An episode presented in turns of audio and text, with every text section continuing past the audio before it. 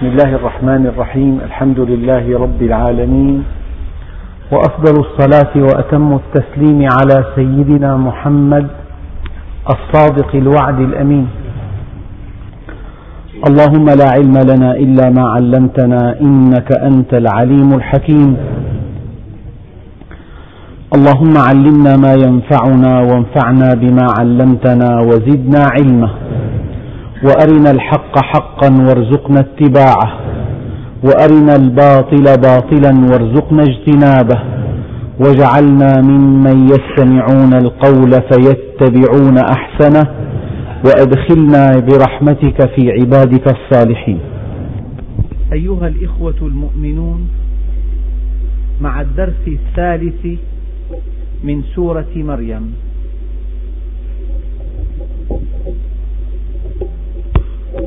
وصلنا في الدرس الماضي إلى قوله تعالى ذلك عيسى ذلك عيسى ابن مريم قول الحق الذي فيه يمترون.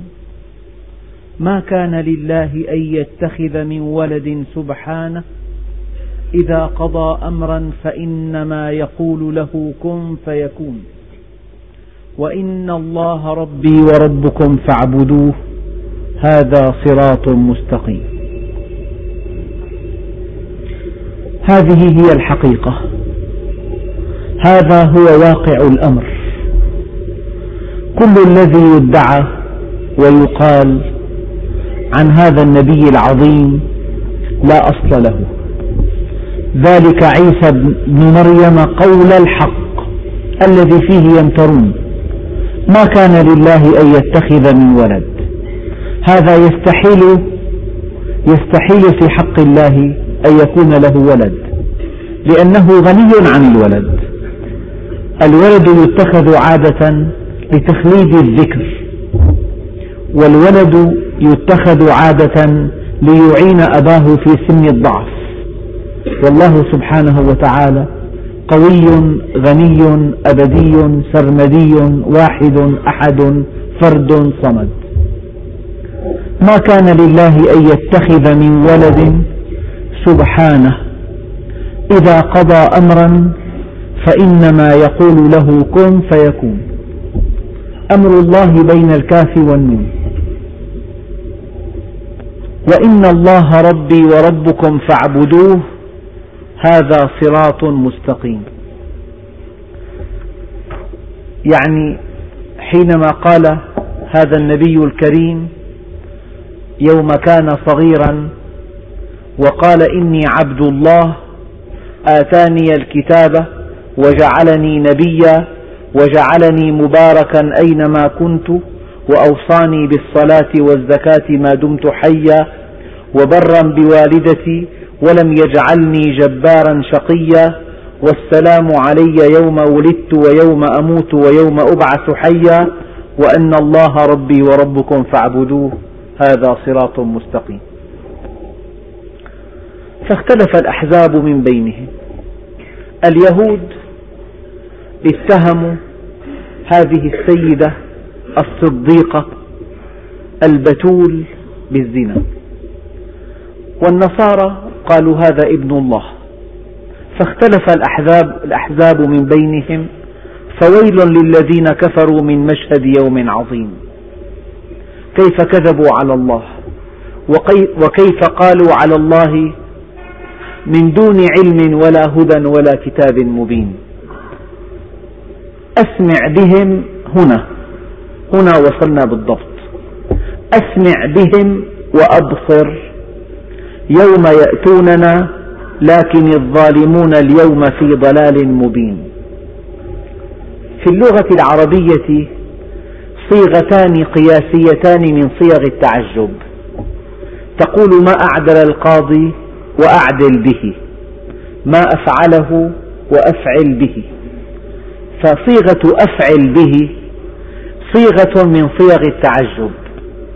فالله سبحانه وتعالى يقول أسمع بهم وأبصر متى؟ يوم يأتوننا. يعني ما أشد سمعهم وما أشد بصرهم. ولكن بعد فوات الأوان. يوم كان ينفعهم سمعهم وأبصارهم كانوا صم بكم عمي. ويوم لا ينفعهم سمعهم وأبصارهم أسمع بهم وأبصر. هذا هو الشقي. يعرف الحقيقة بعد فوات الأوان. الطالب الكسول يفتح الكتاب ليقرأ الإجابة عن السؤال بعد الامتحان بعد أن نال الصفر. ما قيمة فهمك لهذا الكتاب الآن؟ ما قيمة هذا الفهم وهذه القراءة؟ فالله سبحانه وتعالى يقول أسمع بهم وأبصر يعني ما أشد سمعهم وما أشد بصرهم. وهذا يؤيده قوله تعالى فكشفنا عنك غطاءك فبصرك اليوم حديد. رؤية ثاقبة رؤية صحيحة إدراك عميق فهم دقيق كشف للحقائق. متى؟ بعد فوات الأوان. أسمع بهم وأبصر. ليتهم أبصروا هذه الحقيقة وهم في الدنيا. ليتهم عرفوا ربهم وهم في أوج قوتهم. يوم كان من الممكن أن يصحح كل شيء. وأن يفتح مع الله صفحة جديدة. ليتهم سمعوا وأبصروا. يوم كانوا أحياء بيدهم الدرهم والدينار. به يستطيعون التقرب إلى الله عز وجل. به يستطيعون تلافي أغلاطهم. به يستطيعون تكفير سيئاتهم. ليتهم سمعوا وأبصروا يوم كانوا في الدنيا. حينما كانوا مخيرين لهم حرية الاختيار. أما وقد سلبت منهم هذه الحرية فما قيمة سمعهم وأبصارهم؟ يعني هذه النقطة مهمة جدا. الإنسان في الدنيا باب التوبة مفتوح. الأبواب كلها مفتحة إلى الله عز وجل. الأبواب كلها مفتحة على مصاريعها في الدنيا. لذلك النبي عليه الصلاة والسلام يقول اغتنم خمسا قبل خمس. شبابك قبل هرمك وصحتك قبل سقمك وغناك قبل فقرك وفراغك قبل شغلك وحياتك قبل موتك. وما مضى فات والمؤمل غيب ولك الساعة التي أنت فيها. لا تملك إلا هذه الساعة. الساعة التي ستأتي لا تعرف ما هي؟ وأين أنت منها؟ هل نحن فوق الأرض أم تحت الأرض؟ في الساعة التي تلي لا نعرف. هل نحن أحياء نرزق أم أموات؟ والساعة التي مضت الحديث عنها مضيعة للوقت. مضت ومضت. وليس لنا إلا هذه الساعة التي نحن فيها. يوم, يوم مفقود ويوم مشهود ويوم مورود ويوم موعود ويوم ممدود. فاليوم المورود والموعود والممدود هذه الأيام الثلاثة متوفقة متوقفة على اليوم المشهود. إذا أسمع بهم وأبصر. ما أشد سمعهم وما أشد بصرهم. لقد كشف الغطاء وعرفوا الحقيقة. وتبين كل شيء وتبين أن الله عز وجل هو الحق المبين وأنه لا إله غيره وأن الجنة حق وأن النار حق وأن الأنبياء حق. وكل هذا قد عرف ولكن بعد فوات الأوان. أسمع بهم وأبصر. يوم يأتوننا. ليتكم سمعتم وأنتم في الدنيا. ليتكم أبصرتم الحقائق وأنتم أحياء. باب التوبة مفتوح باب الاستقامة مفتوح باب العمل الصالح مفتوح باب العلم مفتوح باب التقرب إلى الله مفتوح. أسمع بهم وأبصر. لكن بعض المفسرين يقول لا يجوز التعجب على الله عز وجل. ما هو العجب؟ نحن قلنا هذه صيغة من صيغ التعجب. هكذا العرب يقولون ما أعدل القاضي وأعدل به ما أجمل السماء وأجمل بها ما أفعله وأفعل به. هذا يجوز علينا نحن البشر لأن الشيء العجيب هو الشيء الذي يلفت النظر ولا تعرف أسبابه. فإذا ظهر السبب بطل العجب. أما على الله عز وجل ليس هذا بعجيب. لذلك هذا العجب ينتابنا نحن. إن ربنا عز وجل يصف عجبنا يوم القيامة كيف يشتد سمعنا وبصرنا ولا حيلة لنا. ويوم كنا في الدنيا لا سمع ولا بصر والحيل كلها بين أيدينا. أسمع بهم وأبصر يوم يأتوننا لكن الظالمون اليوم في ضلال مبين.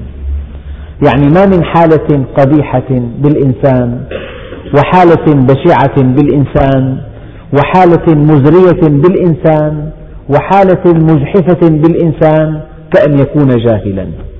الجهل عدو الإنسان والعلم فرض عين على كل مسلم طلب العلم فريضة على كل مسلم. فرض عين يعني قد يقول قائل أنا مهندس أنا طبيب أنا تاجر أنا مزارع أنا مهندس زراعي. لا شأن لي بالعلم الديني هذا اختصاصي غير لا هذا كلام مردود. طلب العلم الديني فرض عين على كل مسلم. يجب أن تعلم الحقائق التي يجب أن تعلم بالضرورة. وإلا فقد قصرت في حق نفسك وظلمتها وأوردتها المهالك. لأنه ما من مأساة إلا وراءها معصية. وما من معصية إلا وراءها جهل. الجهل يؤدي إلى المعصية والمعصية تؤدي إلى المأساة. فلذلك إذا أردت أن تسلم في الدنيا فاطلب العلم وطبق العلم حتى تسعد في الدنيا والآخرة. وأنذرهم يا محمد أنذر قومك يوم الحسرة. يوم الحسرة. يوم الحسرة من أسماء يوم القيامة. يوم الحسرة. لأن الإنسان تأكل قلبه الحسرة. كان في الدنيا قد سعى وجمع الدرهم والدينار وفجأة أصبح من أهل القبور. فأيقن أن الذي جمعه لم ينفعه شيئا. كان يظن أن المال كل شيء أن المال كل شيء. فأفنى عمره في تحصيله وجمعه. فلما جاءت المنية عرف أن المال شيء ولكنه ليس كل شيء. وأن كل شيء هو الإيمان معرفة الواحد الديان. من هذا يأتي الندم. يعني لا يعرف الشوق إلا من يكابده. ولا الصبابة إلا من يعانيها. الحسرة لا يعرفها الإنسان إلا إذا ضيع شيئا ثمينا في الدنيا لتصرف ساذج جاهل. يقول الحسرة تأكل قلبي. كيف ضيعت هذه الزوجة؟ كيف فرطت بها؟ كيف ضيعت هذا البيت؟ كيف أحجمت عن شراء هذه البضاعة؟ إذا كان شيء مادي يحصل في الدنيا مرة ثانية وثالثة ورابعة وضاع منك تتحسر عليه. فكيف إذا عرف الإنسان أن الآخرة كلها الأبد كله ضاع؟ فوالذي نفس محمد بيده ما بعد الدنيا من دار إلا الجنة أو النار. وأنذرهم يوم الحسرة. فهؤلاء الذين انغمسوا في الدنيا سيتحسرون على أنهم ضيعوا عمرهم سدى يا حسرة على ما فرطت في جنب الله. وإن كنت لمن الساخرين. يوم يعض الظالم على يديه. العض على اليدين والحسرة في القلب والندم. وربما يود الذين كفروا لو كانوا مسلمين. هذه الآيات كلها تؤكد أن الذي لم يعرف ربه في الدنيا ولم يستقم على أمره ولم يتقرب إليه ولم يتعلم العلم الذي ينجيه من أهوال يوم القيامة سوف يواجه يوم القيامة حالة نفسية لا توصف. عبر الله عنها بكلمة واحدة هي يوم الحسرة. وأنذرهم يوم الحسرة. وما من شعور مسعد كأن يأتي الموت وقد استعد الإنسان له أتم استعداد وقد عرف ما له وما عليه وقد أدى ما عليه لله عز وجل عبده وأطاعه وأفنى عمره في طاعته وفي التقرب منه فجاء الموت فكان من السعداء. لذلك الإنسان متى يخشى الموت؟ إذا عمر دنياه وخرب آخرته. متى يخشى الموت؟ إذا كان يقدم على حياة لا يعرف عنها شيئا. متى يخشى الموت؟ إذا حمل من الأوزار ما لا يطيق. لذلك أقلل من الذنوب يسهل عليك الموت. أقلل من الشهوات يسهل عليك الفقر. أقلل من الذنوب يسهل عليك الموت. أرسل مالك أمامك يسعدك اللحاق به. وأنذرهم يوم الحسرة إذ قضي الأمر. يعني إذا ارتكب مجرم جريمة واستحق الإعدام وصدق الحكم وثيق للتنفيذ وهو يصعد درجات المشنقة. يعني بكاؤه كضحكه كرجاؤه كدعائه كتوسله كلها سيان قضي الأمر. الحكم مبرم ومصدق والتنفيذ بعد دقائق. فهذه المشكلة أن الإنسان في الدنيا الأمور تصحح الأخطاء تغتفر الذنوب تغتفر المعاصي تستر الحقوق تؤدى المظالم تسوى. كل شيء في الدنيا له حل. أما إذا جاء الموت وختم العمل ليس هناك من حل أبدا. وأنذرهم يوم الحسرة إذ قضي الأمر. انتهى الأمر. في ساعة الأمر المبرم أم أبرموا, أم أبرموا أمرا؟ فإنا مبرمون.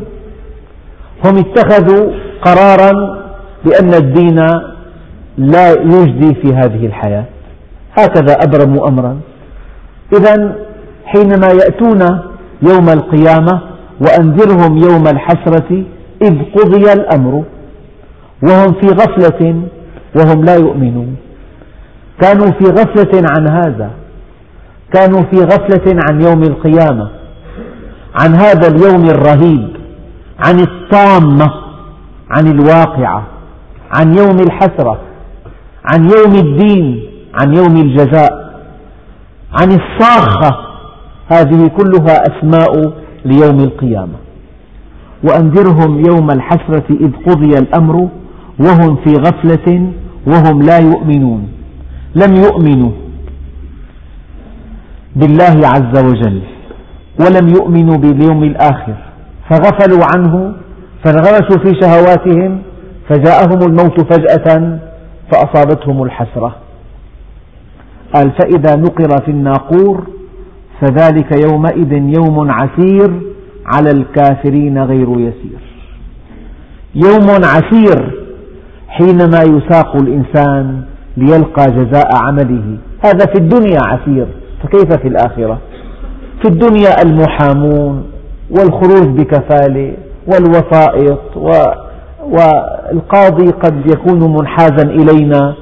هناك أسباب كثيرة تخفف من وطأة هذه الساعة. أما يوم القيامة الله سبحانه وتعالى هو الحكم الفصل بين العباد.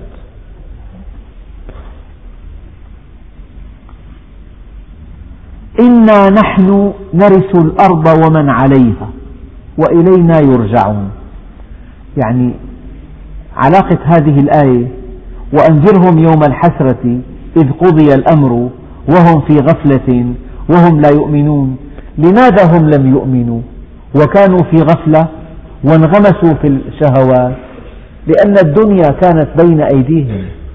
إنهم فرحوا بها افتخروا بها تاهوا بها على عباد الله. فلما نسوا ما ذكروا به فتحنا عليهم أبواب كل شيء.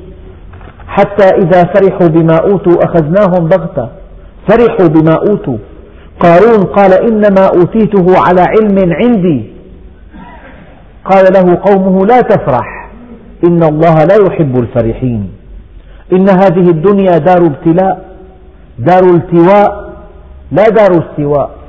ومنزل ترح لا منزل فرح. فمن عرفها لم يفرح لرخاء ولم يحزن لشقاء. من صفات الكفار أنهم يفرحون بالدنيا. يفرحون بها.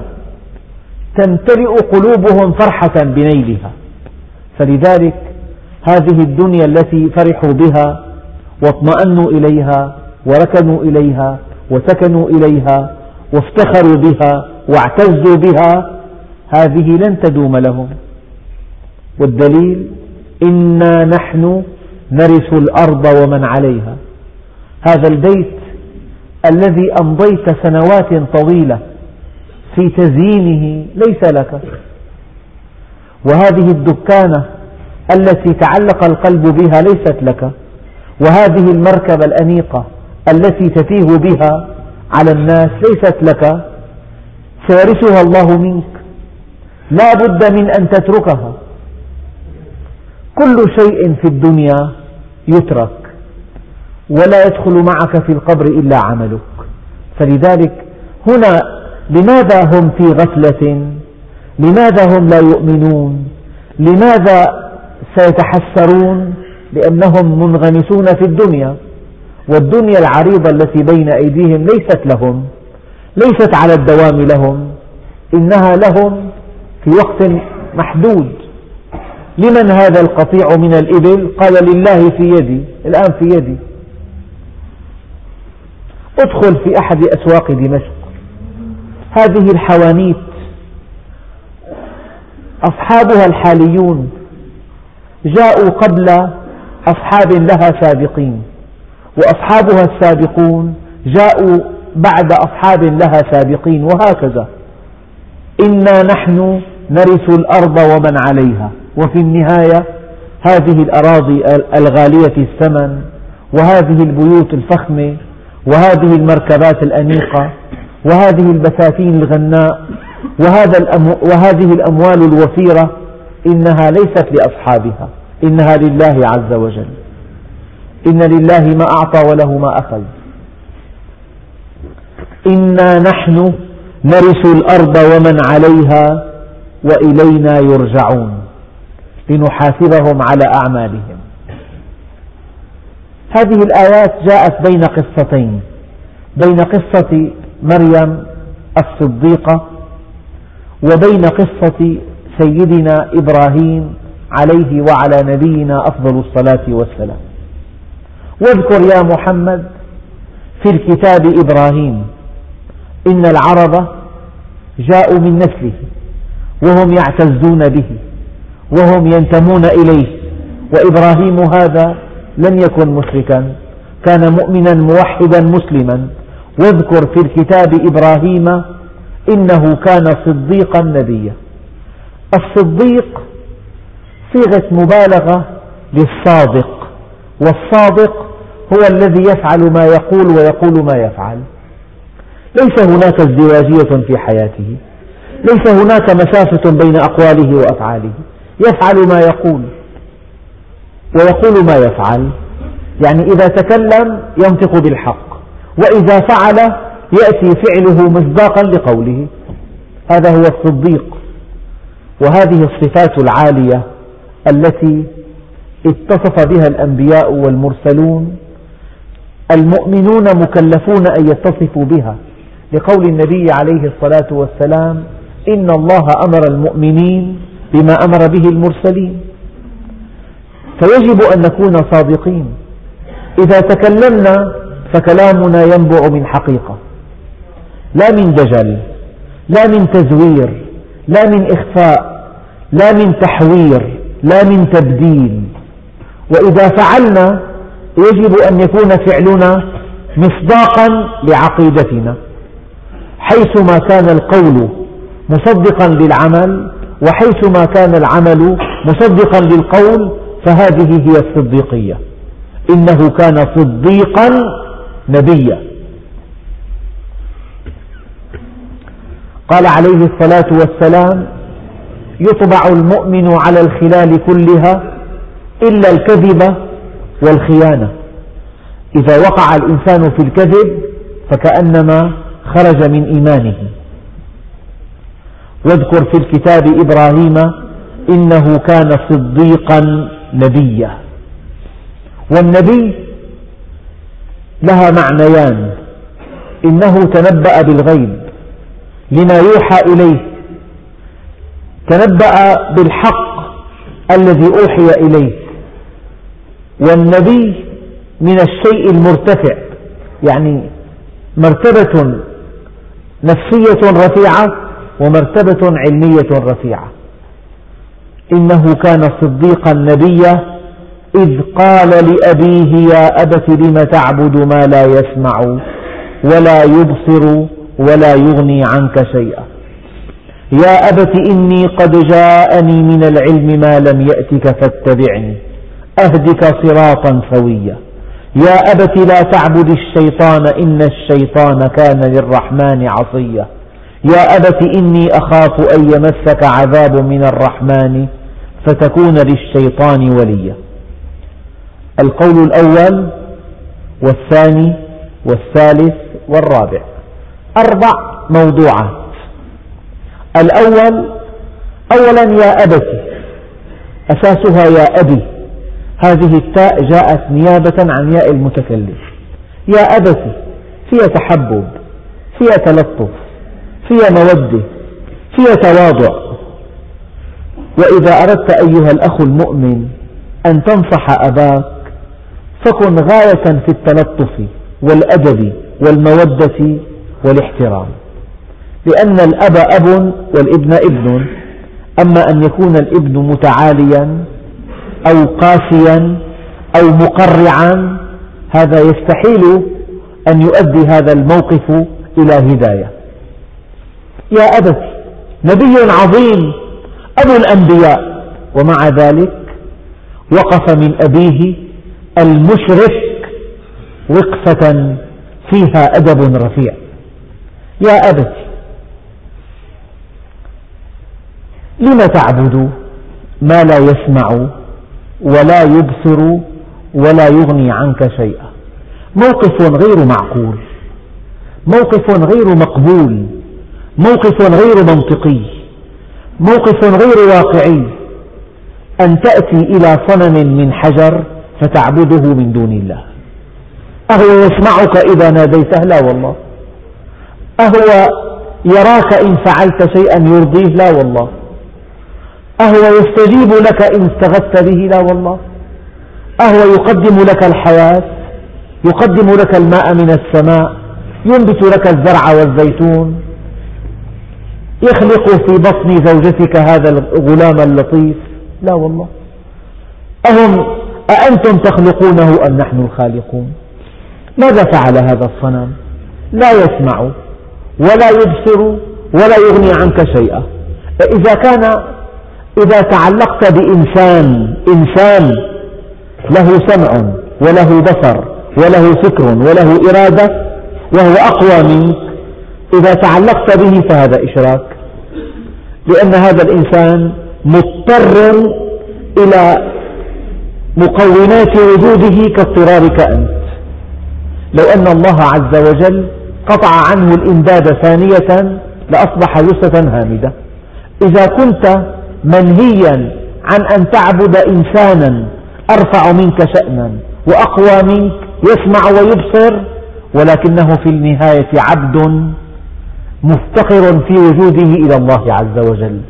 إنك لا تسمى منطقيا ولا عاقلا ولا واقعيا. إذا, إذا أطعت إنسانا يبدو لك أنه عظيم يبدو لك أنه قوي يبدو لك أنه يسمع ويبصر. لأن هذا الإنسان مفتقر في وجوده إلى الله عز وجل كافتقارك أنت. فكيف تعبد صنما؟ لا حس له ولا سمع له ولا بصر له ولا إدراك له ولا حركة له ولا نفع منه ولا ضرر من إغضابه. شيء سخيف جدا. يا أبت لم استفهام استفهام إنكاري. لم تعبد ما لا يسمع ولا يبصر ولا يغني عنك شيئا؟ فكر في هذه الأصنام. يا أبت إني قد جاءني من العلم ما لم يأتك. منتهى الأدب. لم يقل له يا أبت إني عالم وأنت جاهل. إنني أعلم كل شيء وأنت لا تعلم شيئا. لا. قال إنني قد جاءني من العلم. جاءني بعض العلم الذي لم يأتك. يروى أن رجل عالم شهير فهاله تجمع الناس حوله وأراد أن يصغره في عيون تلاميذه فجلس في مجلسه وبعد انتهاء الدرس قال له يا هذا هذا القول الذي تقوله ما سمعنا به من أين جئت به؟ قال يا سيدي أو حصلت العلم كله؟ إذا قال نعم فقد خالف نص الآية الكريمة وما أوتيتم من العلم إلا قليلا قال لا. قال فهذا من الشطر الذي لم تحصله. هذا من الشطر الذي لم تحصله. سيدنا إبراهيم كان في منتهى الأدب مع أبيه. إني قد جاءني من العلم ما لم يأتك. فاتبعني. العلماء استنبطوا من هذه الآية أن العالم يجب أن يتبع في كل شيء مو في الدين في أية مصلحة. العالم هو الذي يتبع والأقل علما هو الذي يجب أن يتبع الأكثر علما. في الهندسة في الطب في أي مجال. الكلمة الأولى للأعلم. وفي الدين كذلك. يا أبت إني قد جاءني إني قد جاءني من العلم ما لم يأتك فاتبعني. يعني أنا أشعر أن هذه الكلمة في منتهى الأدب في منتهى التلطف وهذا درس لنا. قد تضطر أن تناقش إنسانا أكبر منك. قد يكون عمك أو أباك أو من هو أعلى منك في العمل أكبر منك سنا وأعلى قدرا وهو واقع في غلط شديد واقع في انحراف خطير يتكلم كلاما باطلا. أنت إذا أردت نصحه إياك أن تأتيه من فوق. لن يستجيب لك. إياك أن تقسو عليه بالكلمات تلطف معه. كأنني سمعت كذا وكذا وكأنني يعني أريد أن أستفهم منك. اجعل نصحك له ووعظك إياه على شكل سؤال وجواب. فهذا النبي العظيم الموحى إليه أبو الأنبياء يتلطف مع أبيه المشرك ويقول له إني قد جاءني من العلم ما لم يأتك فاتبعني. وشيء آخر ليس هناك اتباع إلا للعالم. يعني مثلا طاعة الأب طاعة مطلقة عمياء شيء غير إسلامي. طاعة مطلقة عمياء لا طاعة لمخلوق في معصية الخالق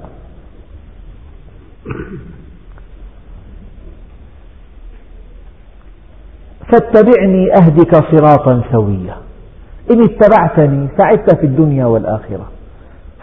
سرت على صراط مستقيم. عرفت ما لك وما عليك. عرفت الذي خلقك. عرفت الذي كونك.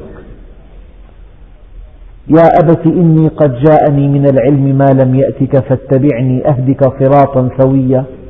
يا أبت لا تعبد الشيطان. طيب هو يعبد هذه الأصنام.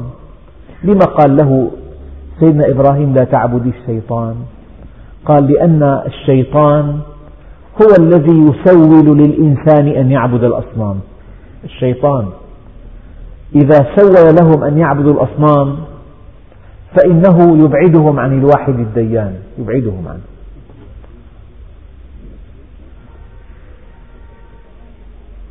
أحد القبائل العربية كانت تعبد صنما من تمر فلما جاعت أكلته فكانت فكان يقال عنها أكلت ود ربها. ومر شاعر رأى صنما يقف ثعلب يبول على رأسه فقال أرب يبول الثعلبان برأسه لقد ضل من بالت عليه الثعالب. مستحيل. كيف يعبد هذا الصنم من دون الله؟ يا أبت إني قد جاءني من العلم ما لم يأتك فاتبعني أهدك صراطا سويا. يا أبت لا تعبد الشيطان. إن الشيطان كان للرحمن عصيا. يعني سبب كل شقاء الشيطان أنه عصى الرحمن. وحينما تعصي إنسانا منحرفا فربما كانت معصيتك له هي الصواب. ولكن الشيطان عصى الرحمن. وربنا عز وجل ذكر هذا الاسم بأنه جامع للأسماء الحسنى. كأنه اسم الله الأعظم. الله الرحمن. قل ادعوا الله أو ادعوا الرحمن أيا ما تدعو. فله الأسماء الحسنى.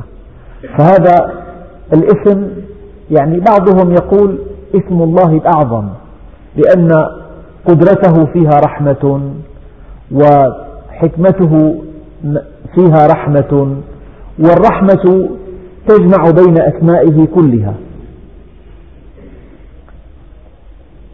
يا أبت لا تعبد الشيطان إن الشيطان كان للرحمن عصيا. إذا أولا كيف تعبد هذه الأصنام التي لا تسمع ولا تبصر ولا تغني عنك من الله شيئا؟ ثانيا يجب أن تتبعني لأنه قد جاءني من العلم ما لم يأتك.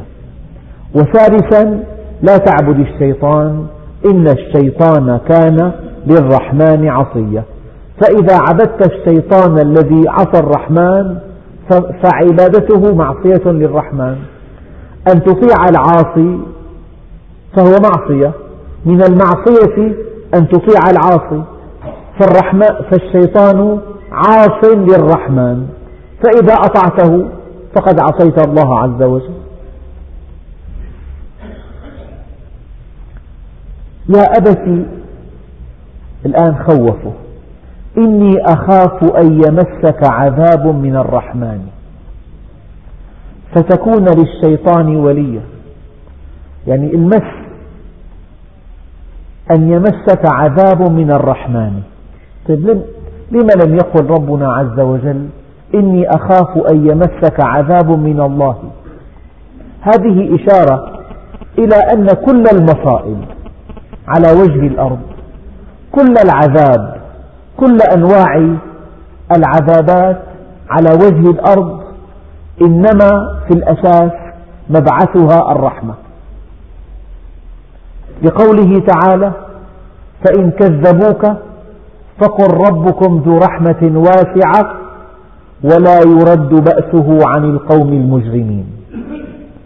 تقتضي رحمته ألا يرد بأسه عن القوم المجرمين. يا أبت إني أخاف أن يمسك عذاب من الرحمن. يعني كيف أن المريض الذي التهبت عنده الزائدة كيف يفتح بطنه وتقطع شرايينه وتسيل الدماء على جسده وكيف يعطى الأدوية المسكنة لوجود الآلام المبرحة كل هذا بدافع الرحمة هذا شيء ظاهر يعرفه القاصي والداني كذلك ربنا سبحانه وتعالى كل شيء وقع على وجه الأرض محض رحمة ومحض حكمة ومحض عدالة ومحض علم. في كل شيء وقع على وجه الأرض علم ورحمة وعدالة وحكمة. وهكذا إني أخاف أن يمسك عذاب من الرحمن فتكون للشيطان وليا. يعني حينما يستمع الأب مثلا إلى كلمة نابية من ابنه لا يسعه إلا أن يؤدبه وقد يوقع به ضربا مؤلما لئلا يعود لمثل هذه الكلمة. فهل نقول الأب انطلق في هذا الضرب من قسوة في قلبه؟ لا. من رحمة بهذا الابن من أن يكبر على عادات وأخلاق ردية سيئة. فغالبا عند الإنسان التي الذي يتسم بقلب كبير أعماله التي تبدو للآخرين قاسية إنما مبعثها الرحمة. أما ربنا سبحانه وتعالى قل اللهم مالك الملك تؤتي الملك من تشاء وتنزع الملك ممن تشاء وتعز من تشاء وتذل من تشاء بيدك الخير. أبدا. فإن كذبوك فقل ربكم ذو رحمة واسعة. وسعت رحمتي كل شيء. يا أبت إني أخاف أن يمسك عذاب من الرحمن. فتكون للشيطان وليا الإنسان إذا أصابه العذاب من الرحمن إما أن يستجيب فيتوب وإما أن يصر على معصيته فيوالي الشيطان. يعني لا أحد يعرف كيف يكون رد الفعل كيف يكون رد الفعل على هذه المصيبة. ربما ساقت هذه المصيبة الإنسان إلى مزيد من الكفران وربما أدت به إلى التوبة والإحسان. على كل قد يمس ربنا عز وجل عبدا بالعذاب فيكون للشيطان وليا. يواليه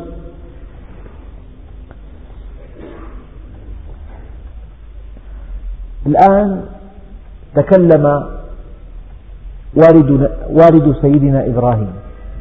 قال أراغب أنت عن آلهتي يا إبراهيم؟ كل هذا الكلام المنطقي الواضح اللطيف لم يؤثر فيه. قال أراغب أنت عن آلهتي يا إبراهيم؟ لئن لم تنتهي لأرجمنك واهجرني مليا. معنى أرجمنك يعني لأقتلنك بالرجم وهو قتل مع إهانة. إلى أن تموت لأضربنك حتى الموت واهجرني مليا. فما كان من هذا النبي العظيم إلا أن قال لهذا الأب القاسي الذي لم يفهم فحوى هذا القول وهذا النصح الشديد. قال سلام عليك. سلام عليك. أي لن ترى مني إلا الخير. لن أنالك بسوء. لن يصيبك مني إلا كل خير. سلام عليك مني يعني. سأستغفر لك ربي. بعضهم قال إن تبت. إن تبت سأستغفر لك ربي. إنه كان بي حفيا هكذا المؤمن. ربنا سبحانه وتعالى يقول في مكان آخر ومن أحسن قولا ممن دعا إلى الله وعمل صالحا وقال إنني من المسلمين. ولا تستوي الحسنة ولا السيئة ادفع بالتي هي أحسن فإذا الذي بينك وبينه عداوة كأنه ولي حميم. هكذا المؤمن. فإذا الذي بينك وبينه عداوة كأنه ولي حميم. اصنع المعروف مع أهله ومع غير أهله. فإن أصبت أهله أصبت أهله.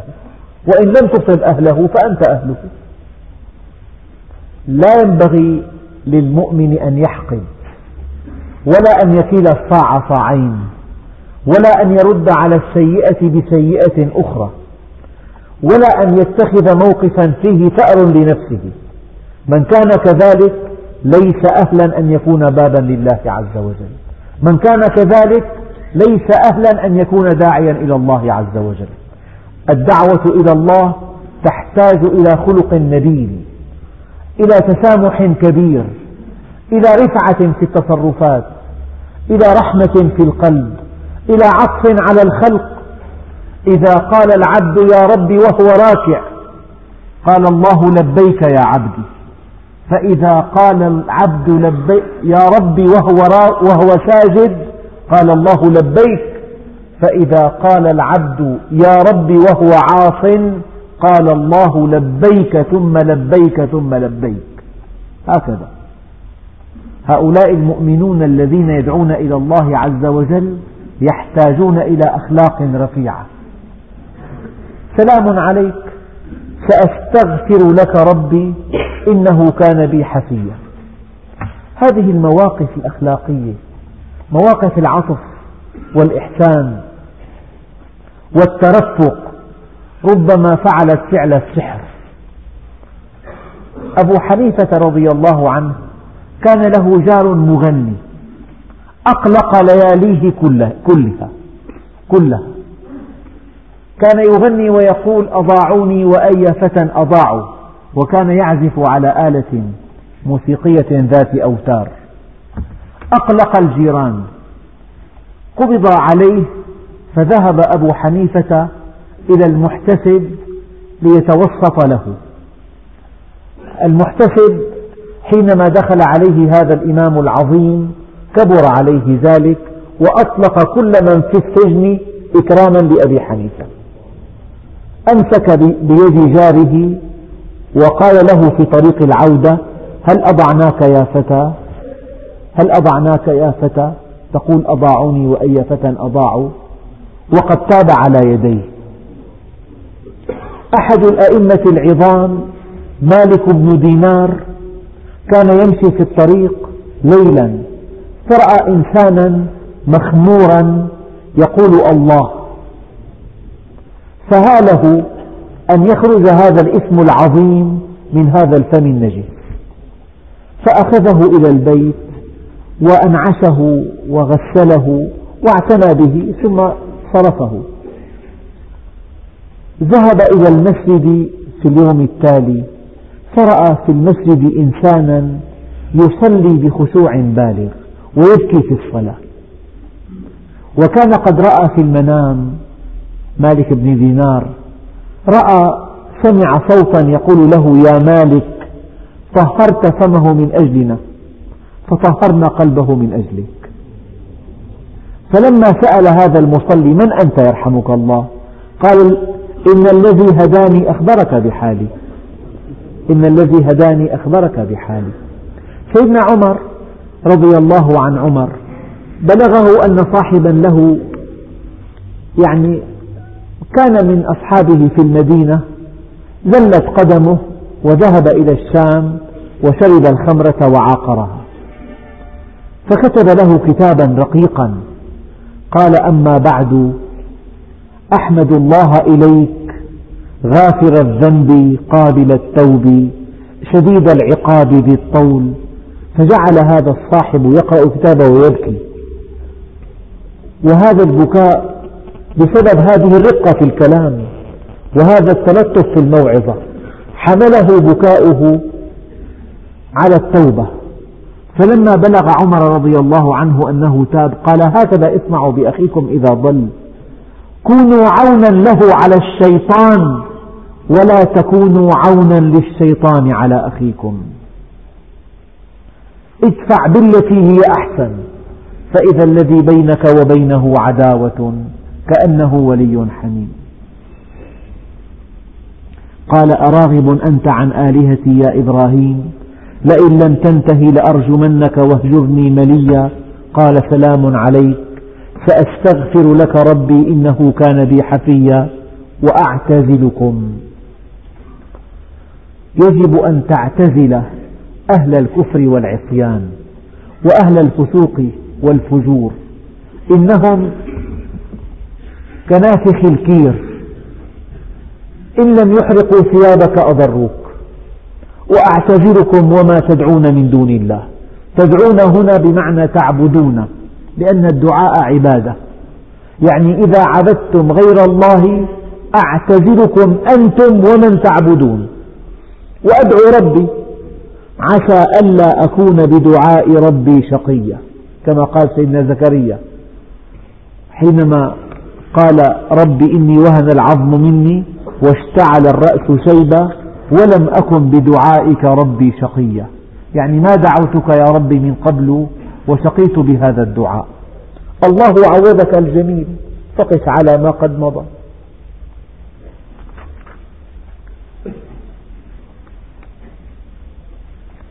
فلما اعتزلهم وما يعبدون من دون الله وهبنا له إسحاق ويعقوب وكلا جعلنا نبيا. هؤلاء الله سبحانه وتعالى أكرمه بذرية من الأنبياء.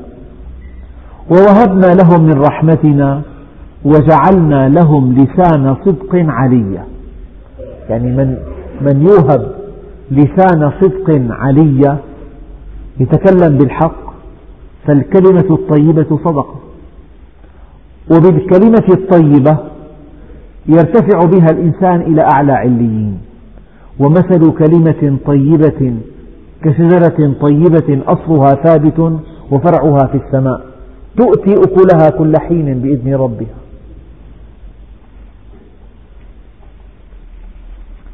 واذكر في الكتاب موسى إنه كان مخلصا وكان رسولا نبيا. في عنا مخلص وفي مخلص. إذا أخلص العبد لربه وتجلى على قلبه ونقاه من كل درن صار مخلصا. كان مخلصا اسم فاعل فصار مخلصا اسم مفعول. يعني خلصه الله من كل الشوائب. وناديناه من جانب الطور الأيمن وقربناه نجيا جعلناه نجينا كليمنا. ووهبنا له من رحمتنا أخاه هارون نبيا واذكر في الكتاب إسماعيل إنه كان صادق الوعد وكان رسولا نبيا. صادق الوعد. يا أيها الذين آمنوا لم تقولون ما لا تفعلون؟ قد تعد ربك بالتوبة. تعده بالإقلاع عن هذه المعصية. لما تزل القدم بعدها وتفعل ما, وعدته بتركه؟ إنه كان صادق الوعد وكان رسولا نبيا وكان يأمر أهله بالصلاة والزكاة وكان عند ربه مرضيا. هذه صفات الأنبياء صفات تأخذ بالألباب وكان عند ربه مرضيا. مرضي عنه أين, أين نحن من هذه الصفات؟ سيدنا عمر يقول عجبت لثلاث لمؤمل والموت يطلبه. وغافل وليس بمغفور عنه وضاحك ملء فيه ولا يدري أساخط عنه الله أم راض. يا ترى ألا يجدر بنا أن نسأل هذا السؤال؟ يا رب هل أنت راض عني؟ قال يا رب أحد الطائفين حول البيت الحرام. قال يا رب هل أنت راض عني؟ كان وراءه الإمام الشافعي. قال هل أنت راض عنه حتى يرضى عنك؟ قال من أنت يرحمك الله؟ قال أنا محمد بن إدريس. قال كيف أرضى عنه وأنا أتمنى رضاه؟ قال إذا كان سرورك بالنقمة كسرورك بالنعمة فقد رضيت عنه. وإذا رضيت عنه رضي عنك. هذا سؤال خطير. يا ترى هل أنا عند الله مرضي؟ هل يرضى الله عن أعمالي عن أقوالي عن تصرفاتي عن طريقة جمعي للمال عن طريقة معاملة زوجتي؟ هل الله راض عن بيتي؟ هل في بيتي معاصي بإمكاني أن أزيلها ولا ولم أزلها حتى الآن؟ هل بإمكاني أن أفعل كذا ولم أفعله؟ أين أنت؟ أين أنت من الله عز وجل؟ هل أنت في صف أوليائه أم في صف أعدائه؟ هل أنت مع المؤيدين للحق أم مع المناهضين له؟ هل, هل يجدك حيثما أمرك ويفتقدك حيثما نهاك؟ أم العكس صحيح؟ وكان عند ربه مرضيا وكان يأمر أهله بالصلاة والزكاة وكان عند ربه مرضيا واذكر في الكتاب إدريس إنه كان صديقا نبيا. صديقا كما قلنا شديد التصديق بالحق. يقول ما يفعل ويفعل ما يقول. وليس هناك مسافة بين أقواله وأفعاله. ورفعناه مكانا عليا. ولكل مؤمن نصيب من هذه الآية. حيثما عرفت الله واستقمت على أمره وأخلصت له لا بد من أن يرفعك الله عز وجل. لا بد من أن يعلي قدرك. لا بد من أن يطهر اسمك. لا بد من أن يجعل قلوب الناس تهفو إليك. ورفعناه مكانا عليا. أولئك الذين أنعم الله عليهم من النبيين من ذرية آدم. وممن حملنا مع نوح ومن ذرية إبراهيم وإسرائيل وممن هدينا واجتبينا إذا تتلى عليهم آيات الرحمن خروا سجدا وبكيا أولئك الذين أنعم الله عليهم. أنت في الصلاة تقول اهدنا الصراط المستقيم صراط الذين أنعمت عليهم. غير المغضوب عليهم ولا الضالين. فالمغضوب عليهم هم الذين عرفوا الحق وحادوا عنه. والضالون هم الذين لم يعرفوا الحق أصلا. أما الذين أنعم الله عليهم هؤلاء النبيون والصديقون والشهداء والصالحون. فإذا قلت في كل صلاة في كل ركعة حصرا اهدنا الصراط المستقيم صراط الذين أنعمت عليهم. ربنا يقول سبحانه وتعالى أولئك الذين أنعم الله عليهم. من النبيين من ذرية آدم وممن حملنا مع نوح ومن ذرية إبراهيم وإسرائيل وممن هدينا واجتبينا اخترنا يعني. إذا تتلى عليهم آيات الرحمن خروا سجدا وبكيا.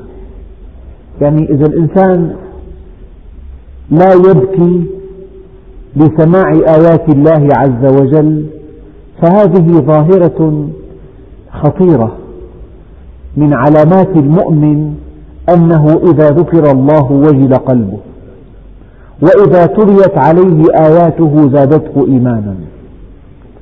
من علامات المؤمن أنه يقشعر جلده لذكر الله أن عينه بكاء تبكي إذا ذكر الله. عينان لا تمسهما النار يوم القيامة. عين بكت من خشية الله وعين باتت تحرس في سبيل الله. وفي رواية وعين غضت عن محارم الله. فالإنسان طبعا البكاء لا يكون إراديا لكن يجتهد في طريق الإيمان واجتهد في معرفة رب, رب الله ربنا سبحانه وتعالى.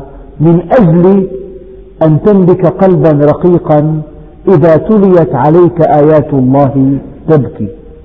وهذا بكاء الرحمة. وكان الأنبياء والصديقون والشهداء والصالحون بكائين. كلما تليت عليهم آيات الرحمن بكوا. إذا تتلى عليهم آيات الرحمن خروا سجدا وبكيا فخلف من بعدهم خلف هي الوجبة الجديدة. أضاعوا الصلاة واتبعوا الشهوات فسوف يلقون غيا. بكلمات قليلة بليغة محددة لخص الله سبحانه وتعالى حال البشرية من بعد هؤلاء الذين أنعم الله عليهم. خلف من بعدهم خلف. أضاعوا الصلاة. العلماء قالوا ليس تضيع الصلاة عدم عدم أدائها ولكن عدم تحقيق مراد الله منها. إن الصلاة تنهى عن الفحشاء والمنكر ولذكر الله أكبر. إذا لم تنهى صلاة المؤمن عن الفحشاء والمنكر فكأنه ضيعها. فخلف من بعدهم خلف أضاعوا الصلاة واتبعوا الشهوات فسوف يلقون غيا والبشرية تلاقي الغي والمصائب وفنون العذاب بسبب بعدهم عن الله سبحانه وتعالى. ولنا عودة إلى هذه الآية في الدرس القادم إن شاء الله تعالى والحمد لله رب العالمين.